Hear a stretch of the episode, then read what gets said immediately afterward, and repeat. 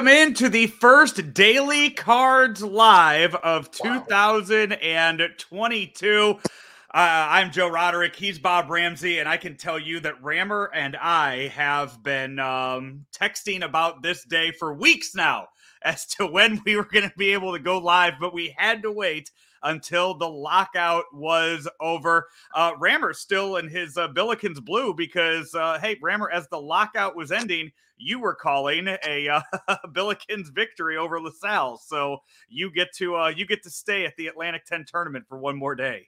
Yeah, um, so it's all fresh to me, and I've just barely glanced at what the uh, what the details of the agreement are. So I'll probably rely on you a little more. Um, it, it sounds like they hit where they wanted to be on the money um, on most of the money issues. It appears that um, uh, they're still going to try and get 162 games in. I didn't see an opening date or date set. Is that out there yet? So they they haven't announced all that yet. So April 7th is the uh, is the day that we are expecting the season to begin. Um, if you look at your Cardinals schedule right now, uh, um, I think it's safe to say no no major shifts in the schedule, especially since things have already been kind of set. There there's no reason to make drastic changes to uh to things. So if you're looking at April 7th as the day and as I go to MLB.com, um they they have already wiped off the first two weeks of the season. So there is nothing there right now. I do know the Cardinals were supposed to be, I believe it was in Chicago that week, taking on the Cubs on April 7th. I know they were going to be there on the 4th and the 6th. I don't know if that was a uh, series that extended into the 7th. Being but, in Chicago that early is stupid anyway.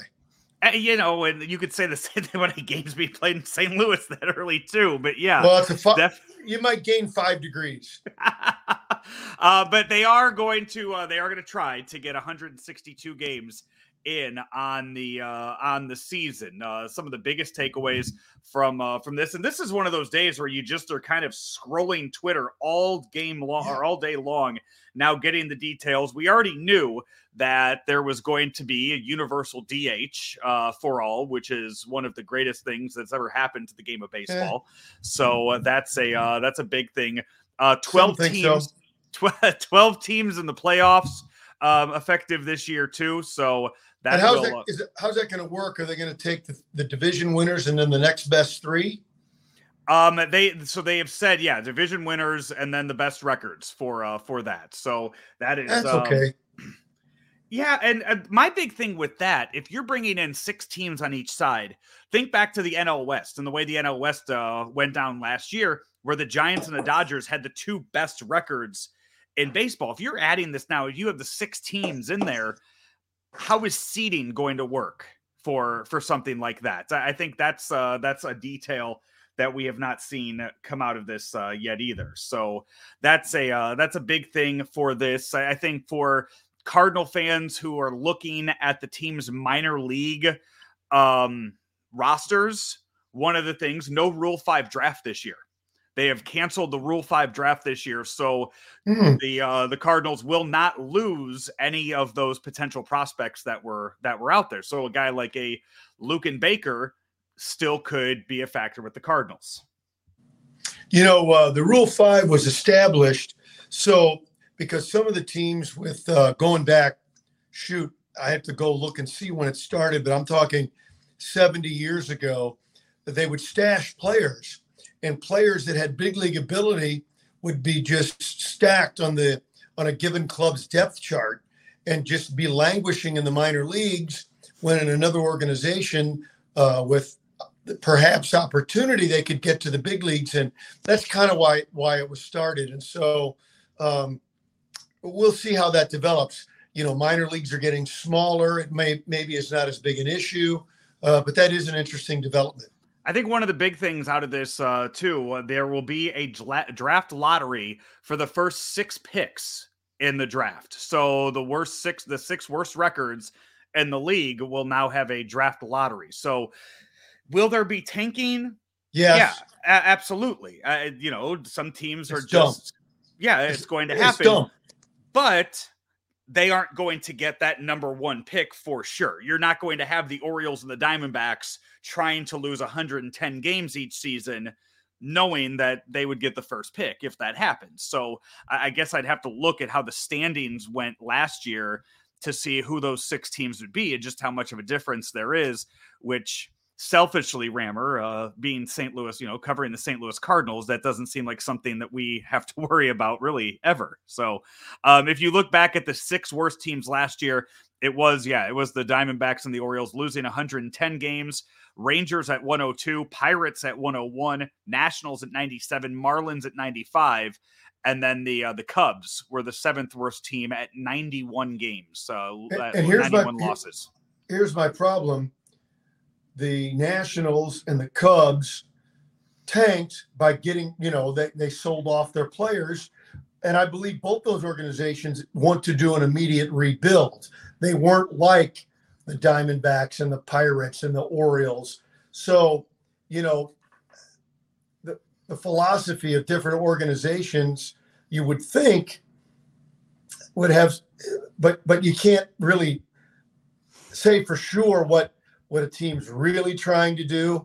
Um, six seems a little high, uh, and maybe that's just recency bias because of those four really bad clubs that I'm thinking of. Um, yeah, it, it, doesn't necessarily ruin the game. It's more of a business thing. So I guess I you just have to roll with it, I suppose. Yeah, players can be optioned no more than five times in a season, so we won't. Uh, that, that, shuttle um, will get a little shorter, I, I, guess, or maybe you just get more players. Uh, you get to see more new faces as the uh, as the year goes on, and then the amateur draft will be twenty rounds this year. Uh, one big thing is that uh, that started the morning that seemed to derail things last night was the international draft that was talked about. Those plans have been sidelined until July 25th, so a decision has to be made on that by July 25th.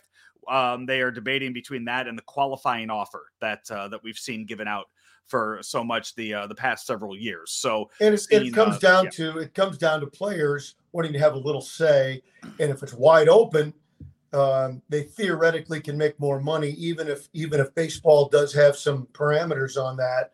Um, and baseball obviously wants to lock it down with drafting and slots of salaries and that sort of thing. So I can see where that's still going to be an issue. One thing I have not seen as I'm uh, as I'm scrolling through and looking at the notes as this um they i guess the mlb network right now is saying that the ban on the shift has been tabled for this uh tabled for yeah. this year and it wouldn't start until 2023 so there uh apparently there will we will not see a sh- ban of the shift for for this season. I have not uh, seen anything on a pitch clock either. Oh pitch clock shift ban and bigger bases all coming in 2023 hopefully they'll get they'll um realize that those are all silly waste of time uh, changes that don't need to be done and can cor- and can correct um, leaving them on the table for now and take them off the table forever by next season. So as uh as we go through this and we see the uh the the, you know the start of the season coming, it looks like um players can start reporting tomorrow. They have three days to report, so we're we're going to see a lot of a lot of people start heading towards uh, Florida and Arizona. The, if they're not already there, I mean, we know most of those players are already either have homes yeah. there, or, or, they've been working out there, or in the vicinity um, around the area. So it's not like you know it's going to be planes, trains, and automobiles to who can get to Jupiter in three days. I mean, we're not going to see anything crazy like that but we are uh it's we're going to see spring training get started it looks like next week one thing to look forward to tonight is the free agent frenzy and trades. Everything yeah. can just start. And I mean, Rammer, we're, we're going to see moves like we've never seen before. Yeah, because the time frame is so compressed. And for Cardinal fans, we still are holding out hope that the Cardinals will sign a veteran bat, probably, you know, hopefully left handed or, or certainly a, a DH type. Um, I don't think the Cardinals are going to do that, but it'll be a fun thing to just to watch to see if they fool us. Um, you know, uh, Kyle Schwarber versus going with what you have. Historically, we've said many times the Cardinals are kind of wait and see. Let's go with what we have. We'll see what we have in June, and then we can start making moves if we think it's necessary. Um, it'd be fun to be fooled by him though, and they grab a, a veteran bat.